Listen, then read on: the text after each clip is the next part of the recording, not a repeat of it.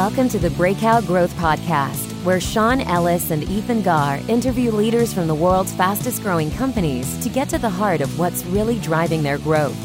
And now, here are your hosts, Sean Ellis and Ethan Garr. In this week's episode of the Breakout Growth Podcast, Ethan Garr and I chat with Tim Flaherty, Chief Financial Officer of Enable Injections. So, if you have family or friends who have lived with health conditions that require infusions, then you're probably going to be aware of how disruptive that can be to their lives. Enable Injections is working to change that with this ingenious medical device that could potentially reduce that burden to a simple and effective at home process. So, Ethan, what stood out to you from this interview? You know, Sean, medtech is such a different animal for us. I didn't really know what to expect coming into this, but I feel like when you and I get out of our comfort zone a little bit, we end up learning so much. You know, I was hoping we'd be able to use this time with Tim just to see how the CFO role through, you know, what it looks like through this other lens and that that angle would end up being interesting for our listeners. And I think on that front, I think this really delivers. So I think it's it, it, was actually a really fun and interesting conversation. You know, you probably noticed that Tim kept talking about the people who have to live with infusions and how this could change their lives. Really, it was the same thing we always hear with you know companies that are really growing fast. The mission is be- behind the business is what really counts, and just reinforce that regardless of the industry, what matters is the impact you work you the impact your work has on other people's lives. Definitely. At the other end of the telescope is a human being and a challenge. Your job is to make their lives better. So if you saw the title of this episode and you thought, oh boy, here we go, CFO equals being counter, big yawn, I think you're going to be pleasantly surprised. Uh, you know, Tim focuses on designing a financial strategy that ensures that Enable Injections will remain on sound footing through each phase of the long and complex process of getting a pharmaceutical product to market. They've actually raised more than $400 million. And uh, that, that's really trying to set them up for the rocket ship type growth that they're expecting once they have those regulatory approvals yeah, Tim definitely doesn't make you feel like it's just nuts and bolts and you know numbers. He, he really brought it to life, and you know this is definitely a different process than what most of the tech companies we talk to usually have. You know, they don't go through this kind of regulatory process and all that, but. I think it just shows why the CFO role is just so important in a, in a business and also multifaceted. You know, there are some excellent insights in this conversation on who should hire a CFO, when you should hire a CFO, what that role should look like, and what that position should achieve over time. And I think that carries across industries and markets and it'll be really interesting for our listeners. For sure. In my interim head of growth roles, I often have the opportunity to interface with CFOs. And I've learned just how important and, and vital that role is in growth. So if you're starting to get beyond that stage where finances are more than just administrative and you're thinking about who can help you get to the next level, I think you're going to find this super interesting. But before we jump in with Tim, we want to invite our listeners to check out this week's sponsor for the Breakout Growth podcast. And it's SAP. They're back. It's, uh, it's great to have them back on board as a sponsor. They are the world's leading provider of enterprise application software enabling hyper growth companies to scale quickly to achieve their growth ambitions with their agile, cost effective, easy to implement cloud solutions. So if you're working to power breakout growth success in your business, please check out sap.com slash SME. Yeah, for sure. Thanks uh, to SAP for rejoining us as a sponsor. And Sean, I think we should probably just uh, jump right in with Tim. Yeah, let's do it.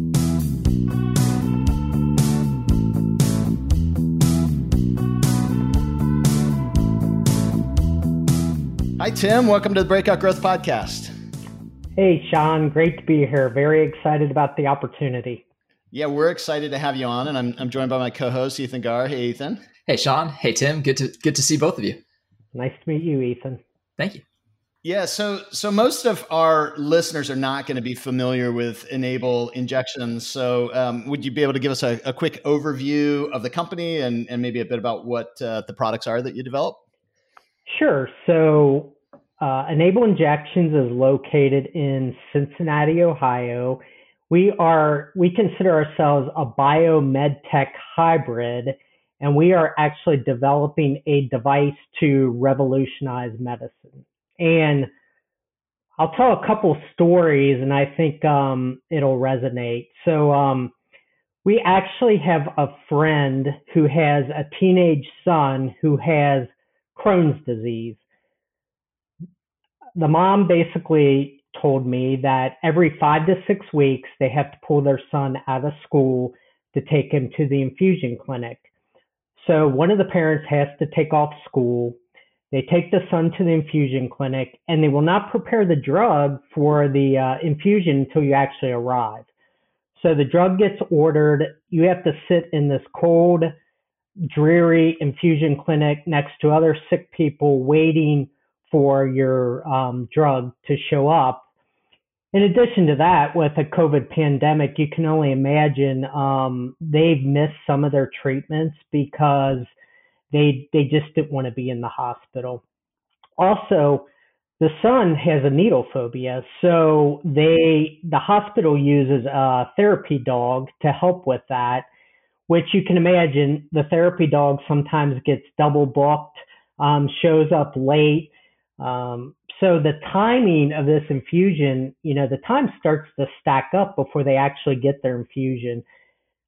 Uh, if everything goes according to plan, the they show up, they start to give the infusion, but then you know they have to find a vein.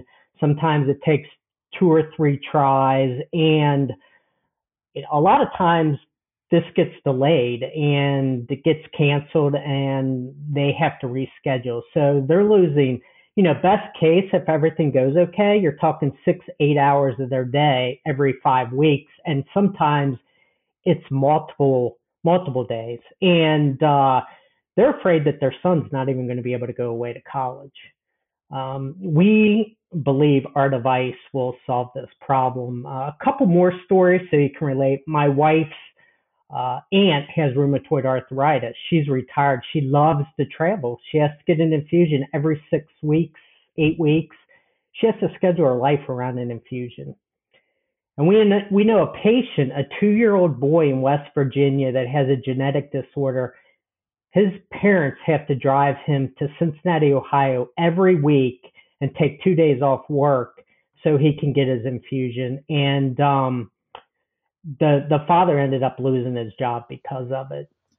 Jeez. It sounds like super like super impactful if if your device is able to solve those problems. I mean, obviously, um, the impact not you know it's not just I think the time and the and the you know the the the disruption, but it's also just like oh, like if you step back from that, it's the quality of life that you're actually trying to solve for people, which I think is is incredible and really important. And I think so for our listeners, this is probably a bit of a departure. You know, medical and pharmaceutical, not what we're usually talking about, but I think Sean and I have found that when we go out of our comfort zone and talk to companies that were are different from what we're we we sometimes learn a lot. And I thought what would be really interesting would be to dive into your role as chief financial officer. A lot of startups don't start with a chief financial officer; it comes later. But we really think the chief financial officer role can be really important in growth. So I was I wanted to find out from you first of all, do you think like the chief financial officer role, whether you're in pharmaceuticals, whether you're in big tech, whether you're in retail businesses, is there a common thread like that makes them it always important in growth? Well, it's it's ironic you bring up this subject because um, you know big tech and pharma are you know they have deep pockets, right? And honestly, the the big tech has a um, larger balance sheet than the pharmaceutical companies, and mainly because of the time to market and the FDA approvals. It, you know, you can uh, explain a pharmaceutical career uh, being the time it develops a drug to get to market. So the big tech, they can develop technology quicker, and um, that's why their balance sheets are, you know, 3x compared to the pharmaceutical companies. But if you look at the you look at these areas, the big tech are starting to come into healthcare because they think they can disrupt the digital technology. You know, the global healthcare market's going to be a $15 trillion market by 2030. And you're starting to see Apple and Google starting to buy up healthcare companies. And uh, we're actually developing a Bluetooth technology, which is going to be a next gen in our device. it's going to be a band aid, uh, smart band aid. So after you put our device on, you'll remove it and the band aid will stay on your body and we'll be able to see are you taking your injector injection? Is it going okay? And then by the way, if you're in the clinic and you go home, the doc can read, you know, some of the biometrics. So this is just unbelievable. And then call you on telemedicine and say, you know, hey Sean, looks like you're you're uh, having an infection uh, flare up. You know, you need to come back to the clinic. So we really think that this is going to be very impactful, and uh, we're we're looking at developing that now. So I think it's exciting where the CFO role really has to, I think, play in the future in both areas. And it's a very high tech, uh, high cost, you know, market. And so is the is the CFO role part of it um, helping to to lead the efforts on uh, on, on actual fundraising as well, so that you you keep those coffers full enough to uh, to not just manage the cash, but but but replenish the cash while you bring in new products to market? For sure. So when I started with Enable, it was in 2015. We had 10 people. Um, we raised about eight million in seed capital.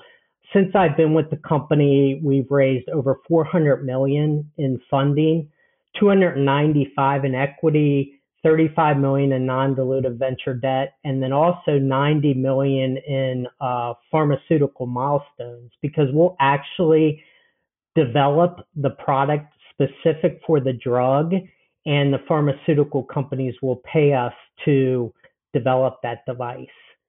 So it's a very expensive market and environment, and um, you know, since we are a hybrid type business we have a lot of areas that a, a pharmaceutical company has and a med tech company has. So we have human factors. We support with the clinical trials and the training. And then we also are designing, developing, and manufacturing a device that's never been out there. There's nothing like it in the world. You know, we can infuse biologics from 5 ml to 25 ml and uh, a lot of the the science they they did not even believe that you could do anything over three to five ml, and we have successful clinical trials with people getting infused up to 50 ml, and it's funny because some of them are like your device is not working, and we're like yes, you're being infused with the drug. Can you imagine that compared to getting an IV? It's just I mean, it sends chills what, up. What is the difference? What is the difference between an IV and an infusion? So I'll I'll show you. So here's here's our device. It's uh, it's a cute little non-intimidating device, and basically what what we do is we build the device. Um, we'll ship it to the pharmaceutical company. They'll fill a syringe or a vial with their drug. They'll package it together and that will go to like a Walgreens. The patient will go, they'll pick up their their drug, they'll put it in the refrigerator. When they need to use it, they'll pull it out, they'll put it in the injector, they'll fill it up. When they're done, they pull it out of the injector, they put this on the abdomen, they push the button, a small little needle comes out, goes into your abdomen, and then it will infuse the drug exactly and specifically for that drug because we build it that way. It's very discreet. People don't even know you're doing it. I could be driving to work. I could be sitting in the office.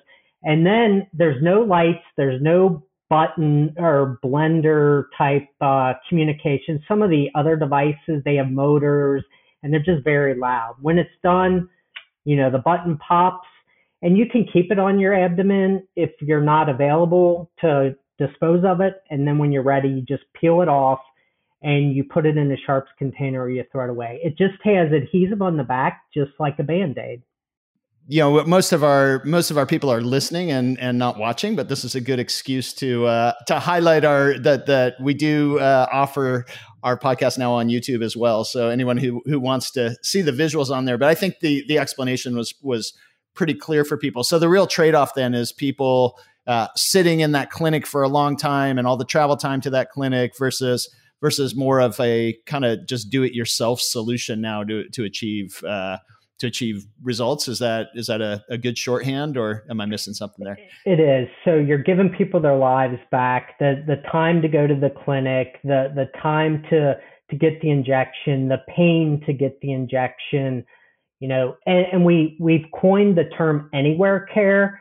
So you can do this in the clinic, you can do it at a Walgreens, you can do it at home and that is really the value proposition. And then uh, um, with our additional Bluetooth technology, you can incorporate uh, the telehealth and, and the doc compliance. So, you know, we found through clinical trials that there's adverse event, uh, few adverse events, um, no injection issues. You know, people prefer our device, and just think of the healthcare cost and savings of not having to go to an infusion clinic. Perfect. Yeah. So so then one one last kind of question on the on the product area is um, you've talked a lot about the the clinical trial side of things. So is is the product commercially available yet, or is it still still going through clinical trials? So it is. Um, we're we're close to our first partner submission, and we're hoping that we could be approved as soon as next year and on the market. Okay, so so then from a running the business perspective, uh, you, have touched on this, but but it's it's really a series of milestones and things coming out of of these clinical trials uh, that that essentially have opened the door to to to the funding that you've been able to to bring along the way. But it's, a, it's such a different growth story than we're used to in terms of uh, in terms of like you know one mo- most of the time it's kind of market risk and not and not uh, kind of product viability risk and approval risk. And so, but I think the CFO role is is then particularly interesting in that in that place because you you really you really want to want to be able to direct funds toward moving the process along and and hopefully have some some fuel in the tank as you as you get that approval to be able to really bring it to market. But obviously, once uh, once you get the approval, probably that that unlocks a whole new set of funds. well, it's interesting because um, this business is time and money, right? And you're dealing with pharmaceutical. It's a business to business, and we can't control a lot of the timelines, and we can't control the FDA. So we have to be able to um, flex when it's according um, accordingly. So we either have to tighten the belt or invest, drastically because we're talking millions of devices a year for just one drug. So when we hit the market, we have to take off like a rocket ship. So when we go fundraising, we make sure that we have enough to weather the storms and um, meet the deadlines and invest to scale this business you know, we've already invested $60 million in our manufacturing capabilities and we're, we've already invested in semi-automated production lines. And we also invested in, you know, the top of the line systems like SAP. So we're FDA compliant and ready to go when we hit the market. So the the production investment, sorry, Ethan, I'm, okay. I know you need to get in there, but the production investments are really interesting one. So that that is, uh, I, I assume you need some production for the clinical trials, but like super scalable production. Um, yeah, my, it, it kind of reminds me of uh, of in the in the startup world. There's kind of a famous uh, story around Webvan. I don't know if you uh, ever ever heard that, but it was uh, I, I think they had had invested like upwards of a billion dollars in kind of the infrastructure for a uh, grocery delivery service that ultimately that ultimately once they launched the the market demand really wasn't there and they put so much into the into the uh, into kind of the the infrastructure around it so that the um, you know that yeah, instead of the kind of the you know that that's led to a more lean approach in the in the you know tech startup world where it's like validate market demand validate need before market demand. Like in your case you clearly you clearly have identified need and and so again it's it's more uh, product and approval risk there. But um, I'm I'm just I'm curious on why why the big manufacturing investment at this stage. Because when we get approved, we're going to be launching with millions of units. So, you know, if you have a small clinical line and you're doing 20,000, 30,000, it would be fine. But to scale and do millions of devices, you have to be ready to go. Now, at our current location, we'll be able to do 3 million units a year and we'll be able to, to um, ship out of Enable. But when we get to millions, we're going to uh, bring on contract manufacturing. So we'll have business continuity and also that uh, that scalability, and we'll be able to replicate our our automated lines at the contract manufacturer. So we are we are being wise to make sure that we have enough capacity to, you know, launch right out of Enable. But um, the good thing with these timelines, you know, you can think of by time you engage a pharma to launch, it's usually a four year development cycle, and then it's another four years for manufacturing ramp. So there is time to to put things in place what's interesting to me is when I think about uh, pharmaceuticals, typically, um, you know, uh, a, pharma- a pharmaceutical company is developing a drug, and I would think that it's sort of top down. They're marketing to doctors, and doctors are then saying, "Oh, this looks like the right solution to a problem for my customer, for my uh, my patient." But in this case, the way you've described this, the real value, it, the, the, a doctor prescri- prescribing through this mechanism. I'm sure there's savings and things like that, or but the clinics aren't going to love this. This is how they make their their money. But my so my question is, as you go to market, is a big push for this going to be to go directly to consumers and the patients in the world and say, hey, there's now a better way you can do this to try to work a bottom up approach to getting them to push their doctors to get to get them your your product, or is it will it follow the more traditional means?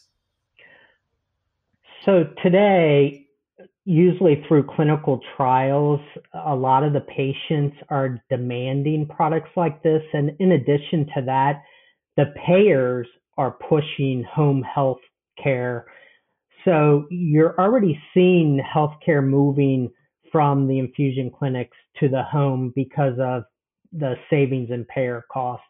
And then in addition to that, you know, the most most reasons people don't get better is con- of because of compliance. And you add in a pandemic, so this is going to add a ton of compliance. People are going to adhere to their medications better. They're going to get their quality of life back, and the uh, the payers are going to win in the long run, and so are the patients. And that's why we've coined the term anywhere care because we believe that we can create more throughput in the clinic because it doesn't take a chair and it doesn't take a nurse to use our device. You could actually go in the clinic, an admin could slap it on. You could go in the coffee shop, come back, the doc could peel it off, say, Oh, you look good. You can go home. So if we can create more throughput in the clinic, that's good for the docs and, and everyone around because you're not taking up all that capacity and chair time. And there's a ner- nurse shortages now, and uh, you know it's just healthcare is a, a tough place to be these days. So it seemed to me as a as a CFO, you're I think you mentioned this already, but like your job really is is about not just thinking about the present but really about the future steps that are going to make this successful. Is that is that accurate that you're you're thinking about the marketing of this even though it's not necessarily time to market this? Exactly. I, as a CFO, you know, I like to say I have to wear a lot of hats. I, I'm wearing the compliance hat, the the strategic visionary hat, the uh, business partner to the CFO, the shareholders, and this is uncharted waters for all of us. So understanding the market and how we can flex is very important because you know, it's a $568 billion biologics market. And we like to look at ourselves as an index fund. And each of the drugs are at different phases um, in their development. Some are already sub-Q, they're just using a pump. Some are IV, they need to convert to sub-Q, and some of them are in phase two or three.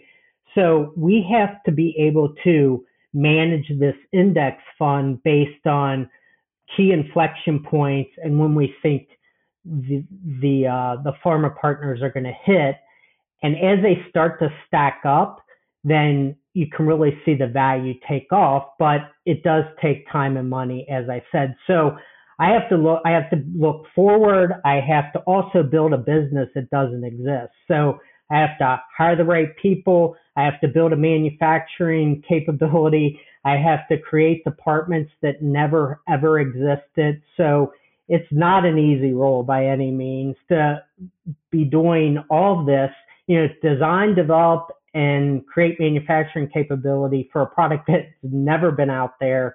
Um, plus these areas that, you know, companies have never had before. So this hybrid bio med tech is new for everybody, including the FDA. This week's Breakout Growth Podcast episode is sponsored by SAP.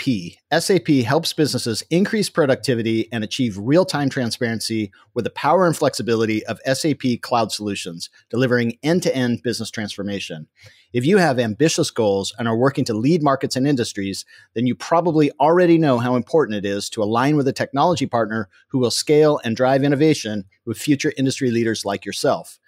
Don't rely on stitched together solutions that don't talk to each other to manage business finances, operations, HR, suppliers, and customer relationships. Instead, leverage the flexibility of SAP's cloud based suite of solutions. You can power all these in one place and gain unprecedented insights into the performance of your business from end to end. Whether you're on the brink of or have already achieved breakout growth success, learn more by visiting sap.com/sme sounds very much like the chaos of breakout growth. Like when growth is going fast, it's it's chaotic, and the the role is always the roles are always changing. But I guess um, I work with the company, and uh, we tongue in cheek sometimes refer to the he's not technically the chief financial officer, but the finance guy as the Department of No. Um, and I think uh, and he's actually very much the Department of Yes, um, and really trying to to make things work, but how do you balance? I mean, you have a limited amount of money. It sounds like you've raised quite a bit, but you have a limited amount of money, or and you're budgeting that money for the future in many, as we've talked about. So you're thinking these three, four, five, ten steps ahead, and right now the money's probably all going in one direction, and it's not the one you want.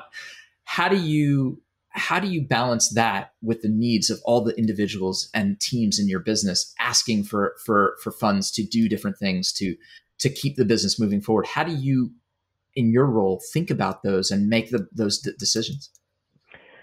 So we have a very uh, rigorous budgeting process, and I think getting in front of this early is important. And also, I have a team that they're not just accountants and finance people; they're business folks, and they really get in and spend time understanding the business. And um, so when we get through the budgeting process, there is investment in scaling, but there also is day to day budgeting for the departments, and then there also is infrastructure growth. What's interesting is we're we only know what we know, right? And we're a very fluid business. So being the CFO, I have to be very flexible in um, what our budget looked like today is probably not what it's going to look like in a month or two. What we are good at is um, staying within the dollars in our plan, but flexing on where the priorities are as they come up, and and that's the key here because you know we need to make sure that we keep our runway um, a, a certain amount to to get us to profitability and sustainability, and um, and then the pharma partner milestones are uh, are gravy on top of that, which just help extend our runway from a non-dilutive standpoint. So when when you're um, kind of looking at the at the stage that you're at right now, I, I know any anytime it's in kind of the pharmaceutical space that, that so much of it is this big investment in in developing something that will work and there's protections around that IP to encourage people to make that investment. Um, and and I know in in the or at least I believe that I've I've heard that in the in the just pure drug space that a lot of it's a kind of a window of a patent on the back end. Um, that uh, that eventually it kind of becomes some of these things open up to to generics, and so is that is that part of the reason too for for building that manufacturing capacity so that as soon as you get that approval, you have that that window to be able to maximize the opportunity, or or um, is, is, am I looking at that wrong? No, no, you're you're looking at it correctly. So if you think of our device gets approved with the drug, and usually the patent life is 10 to 15 years. So the contracts are very sticky. Once the pharma partner spends tens of millions of dollars on clinical trials, um, you know, they're sort of married to our product. And then, you know, their their precious drugs are, you know, five to ten billion dollar drugs. So we have to make sure that they're protected in our device not only from a device standpoint, but you know systematically through traceability and SAP, and um, so that is uh, you know definitely part of it. And also we have exclusivity contracts. So if you think of this, there's usually four drugs um, that do the same thing, and we basically partner with one of the the three or four pharma companies, and they pay us exclusivity and royalties to help differentiate them. So when you go down to see your doc, he says, okay, Sean, you can have this device and do it at home sub Q, or you have these three that you're going to have to go get an IV. So there's the value proposition and the sticky contracts, you know, 10 to 15 years. Mm-hmm. So you so you really want to you want to be having all of that planning ahead of time and and uh, with the yeah you have to plan for success. You don't you don't want to optimize for you know if things don't work then then there's not really like a, a a, good exit path. Um, but uh, so so in planning for that success, it's it's really you're you're you're going through a lot of uh, you know building that growth engine in anticipation of the of the day it gets released. And so what or it gets approved. So one of the things that you had talked about is that there's a there's a big b2b component there. And so are you talking about with the the b2b component is that more the pharmaceutical partner or is that uh, or is that uh, clinics or a combination so that is the pharmaceutical partner. So we we partner with a pharmaceutical company on a specific drug or molecule. We build the device specific for that molecule, and the pharmaceutical company basically spends all the money on the clinical trials, and then we'll support with training.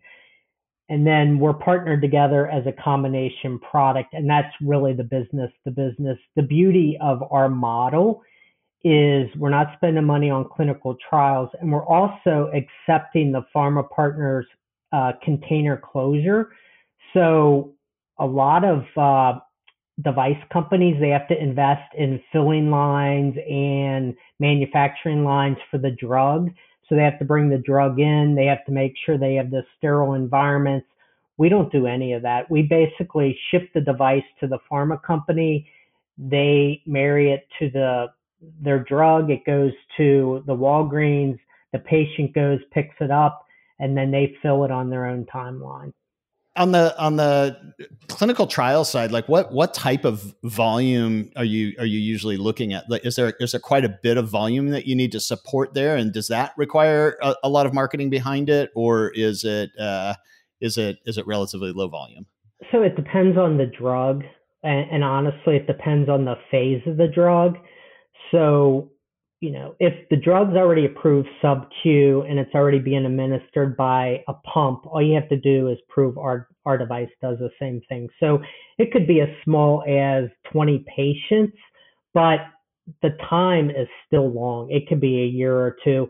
And then some of the drugs that are they've just gotten approved and um, it's it's a new drug to the market. The clinicals could be hundreds of thousands of devices over two or three years with, you know, hundreds of thousands of patients as well. So again, it just depends on the drug and some drugs are orphan drugs, some are high volume drugs, some require fewer patients, but what's in common is time and money. It just seems like the trials take long and, yeah. and they cost a lot. So, and how how big is the overall team? Just to, to get kind of an idea of uh, like the the dedicated team, because I know that you know through partnerships, it probably extends quite a bit. Uh, so when you say overall team, do you mean uh, total uh, employees in the company? Exactly. Yeah. So we have about 200 employees. We roughly have seven partners, and um, so we divide our workforce. You know, our BD, our quality, our regulatory um, between the different partners. And then finance, uh, accounting, IT, we're pretty lean and mean. We have about uh, 10 or 12 folks. Um, but obviously, we're preparing for uh, you know long-term IPOs, so uh, you know that could quadruple overnight. And uh, you know, I've just hired a uh, right-hand uh, senior director because uh, I need to focus on the innovation and the valuation, and not so much the the day-to-day. So I'm ready to work with the bankers, the analysts, and um, get us ready. I, I was curious. The the last few years obviously upended the world, and you've talked about time as being the you know time and money.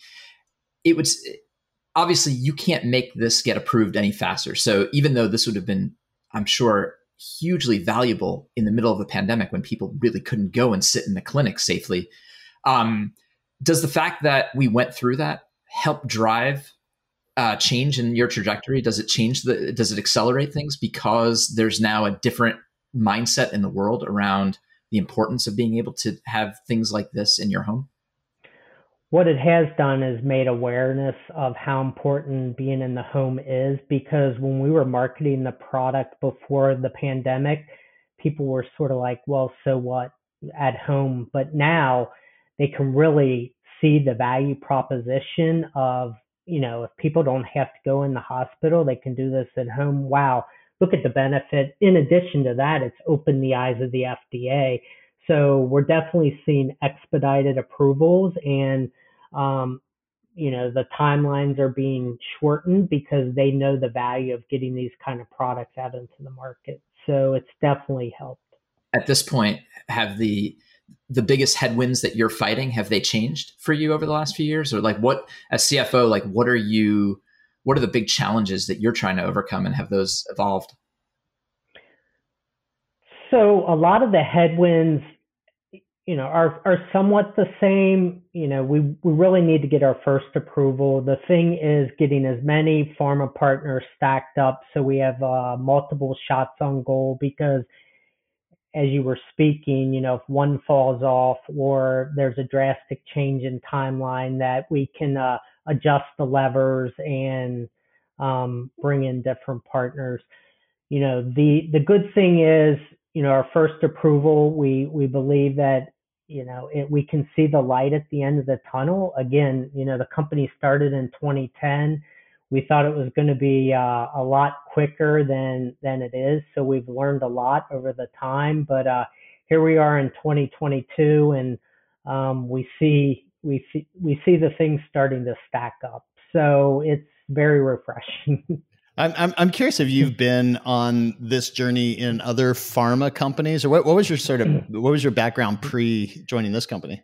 Well, it's it's it's funny you bring that up. So Mike Hooven, the founder of Enable Injections, um, he started a, a, company called AtriCure and Enable Medical back in the 90s. And uh, Mike actually hired me um, in the early 2000s to work with him at AtriCure. And uh, I was part of the IPO process with AtriCure, and AtriCure is now a 2.3 billion dollar market cap company, and they uh, they sell devices to treat atrial fibrillation. So Mike is uh, very successful, and um, you know he's just you know it's unbelievable. Uh, you know his mindset on coming up with new technologies. So. And do you, do you feel like it's uh, a specialized skill then to be a CFO in in managing this process because clearly clearly it's it's very different when you when you have to stay really lean but you need to prepare for that that big milestone um, is that does that take a really unique kind of cfo skill it's it's definitely a unique environment so if you look at my background you would find that you know i've probably managed almost every function in a company HR, IT, supply chain, customer service. I've uh, I'm a very strong accountant by trade. Also self-taught on the finance side, a lot of the fundraising, and um, so you have to have that breadth of experience, financial modeling, business partner, where a lot of companies they have a CFO with one skill set. They're very strong on an audit compliance standpoint, or and an accounting standpoint, or they're very strong at financial modeling and visionary. But in in our business, you have to be a jack of all trades, and you have to be able to delegate, and you have to be able to flex when it's appropriate. And the hard part is, you know, when we had ten employees, I was the one setting up the computers and doing QuickBooks, and now I'm uh, delegating, building teams, and you know, raising value for the business. So, with that breadth of skills, if you were um, advising, you know, a startup really across any industry, but uh, like you know, we we talk to tech startup, you know, high tech startups all the time. Um, is there if you what at what point would you say it's time to really think about hiring a CFO, and what would be the core skills that you think would be really important to look for in that in hiring that role? So I think it's really when the tipping point is from the day-to-day bookkeeping and accounting to more strategic decision making so you know doing strategic planning starting to do fundraising starting to look at building market share growing the business that's really when you need to start looking and you know, it depends on the type of business. Some need to invest in CFOs sooner. Some need to, you know, if you're a widget company and you're pretty mature, you know, you, you probably can get away with a very skilled controller unless you're looking for um, M&A or or growth. And in our case, I was hired early. You know, I was number 10 and and I was the person building a strategic plan from scratch because we just landed our first pharma partner and we wanted to aggressively start going after new business. So it was not about the day-to-day bookkeeping. It was really about, you know, how do we how do we take off? What do you think CFOs get wrong? Like or or what do you think companies get wrong in hiring CFOs? Well, I think what a lot of CFOs get wrong is they they're they're very much um, cut cost, stick to the budget. You know, they don't want to invest. They they just want to you know manage the purse strings. And what a good CFO needs to realize is when to invest because if you get behind the curve, in our case, you're talking a 500 billion dollar market, and if we're not ready to go, you can imagine every day delay on a pharmaceutical drug is millions, millions of dollars. And so we don't want to penny pinch and we don't want to save a buck here and there on a headcount or a manufacturing line. And that's not easy for a lot of uh, a lot of CFOs. You know, I invested in in SAP um, soon after I started, and there'd be a lot of uh, CFOs that would have a hard time spending, you know, five million dollars on SAP, they'd be like, well, let's just wait, let's just wait. Well, and SAP loves us because we're one of the first adopters of SAP. But again, we're a highly regulated FDA environment, and we have to be ready to go when we flip the switch. We don't have time to use QuickBooks and, and then figure it out later. So that's where I think a lot of CFOs get it wrong. They they just they struggle on taking risk and investing um, when it might seem too early. So it's just that that optimization for success, but balanced again, having enough against having enough runway to to ultimately uh, still still still be hanging around when that when that success comes. Well, the beauty of that is, you know, SAP, if I had to do a big bang approach and invest $5 million out of the gate, there's no way I could do it. So SAP now has a phased approach. I've been implementing SAP for five years now, and I'm just bringing on the modules as I need them. And I've been able to spread my cash flow um, based on different fundraising events. So, you know, it's, it's worked out um, fantastic, but you have to get creative and you have to know what questions to ask. And you, you know, to your point, you have to know where to balance the, uh, the checkbook because some things probably have to give and then others you got to take the risk. So, so one of the questions that we like to wrap up with is, uh, is usually we ask it as what what do you understand about growth now that you that you feel like you didn't understand as well a couple of years ago? But i'm, I'm going to twist it slightly to um, looking at you know having gone through a similar journey in the in the previous company to a to a fantastic outcome um, what were the things that you took from that experience that caused you to do things differently this time? So people are so important and i think a lot of companies underestimate people. In, in our business finding the right people putting them in the right seats on the bus making sure that you find the the strategic visionaries to take you to the next step because getting people aligned and having that vision is so important. And i found in the past you know, and I've I've learned that you know I was sort of uh, I struggled with onboarding heads and the cost, and you know I was like, well, you know, we'll we'll hire the resources when we need them. I was more focused on the infrastructure more so than the people, and and my I've you know I'm all about getting the right people as soon as you can, and everything else will fall into place.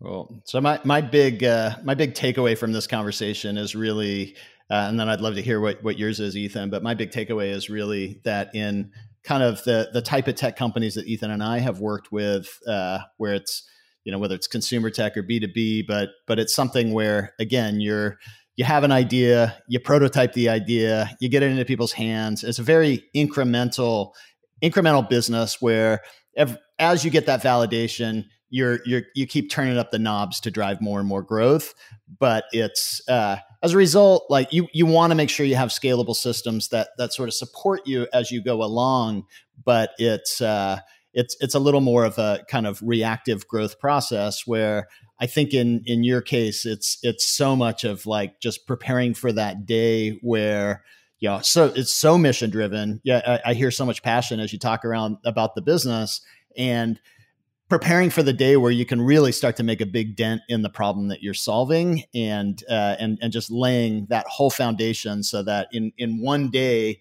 you're operating at at mass scale really quickly. And, and it takes a lot of kind of proactive planning and uh, and and uh, just yeah preparation for for that point. That, that's that's kind of my big takeaway. I don't know if you have any if if if i'm looking at that maybe a bit wrong uh, you can give that feedback and then i'd love to hear ethan's as well you're absolutely right. Uh, you know, the passion of knowing that you're going to change someone's life. You know, we've had mothers breaking down, crying, saying, when can you get this product to market? My kid can finally go away to college.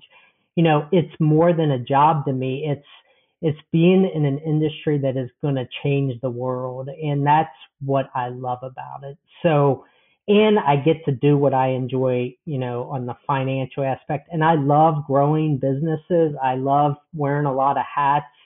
And um, so, you know, to find my home in in uh, where I grew up and and uh, be able to do it here is is uh, fantastic. So. I always love hearing the the human side, like people who are involved in, in businesses like this talk about their passion for it because I think you know, it's easy. Like, you know, people always talk about, oh, the government does this or the government does that. I'm like, well, you should meet my brother. He works in the government. I think he's he's really passionate about what he does. And you'll hear, you know, people will talk about big pharma or you know, big tech, and they may get a sense of, you know, but when I talk to you and I hear what you're saying, again, like to Sean's point, it sounds like at the end of the day, you see a person sitting in a clinic having a better life if you if you are successful. And I I, I really um, I think Sean and I always believe that companies that are mission driven are the ones that succeed. So it's it's it's neat to hear that in in this uh, context as well. But I think one of the things that stuck with me from from this discussion is just as CFO, you know, again, like you know, people can can think of C- the CFO as you know the the the nuts and bolts, the bookkeeping, the QuickBooks side of the of the business. But you made this point that really your job is to keep the company ahead of the curve, and it's a lot costlier uh, to fall behind than any of the cuts you might make to save a few bucks here and there. So I think the penny wise pound foolish uh, cliche. I mean, it seems like the the CFO role is all about finding the right person who is willing to take risks and willing to push the business forward, but to do that within the context of like how do we manage from he, from point A to point B? How do we manage to success and to growth? So it was really great stuff. I, I really appreciated it. And it's about finding the right mentors and people that are great business partners that can bring you along. You know, I've learned a lot from my mentors and, you know, I didn't always have these skill sets. So, you know, finding the right person to help you develop and, and become that, you know, well-rounded person is, is important because, you know, coming out of that, uh, you know, glorified controller type accounting mindset is not an easy one to overcome. Absolutely. Well, it's such an awesome story. Thank you, Tim, so much for you know taking the time to share how how you're preparing for growth and and just uh, uh, navigating the full process with enable injections. And uh, we're we're really looking forward to seeing you uh, continue on that journey and, and hopefully help a lot of people uh, in, through the process. So, for everyone tuning in, thank you for listening. Thank you.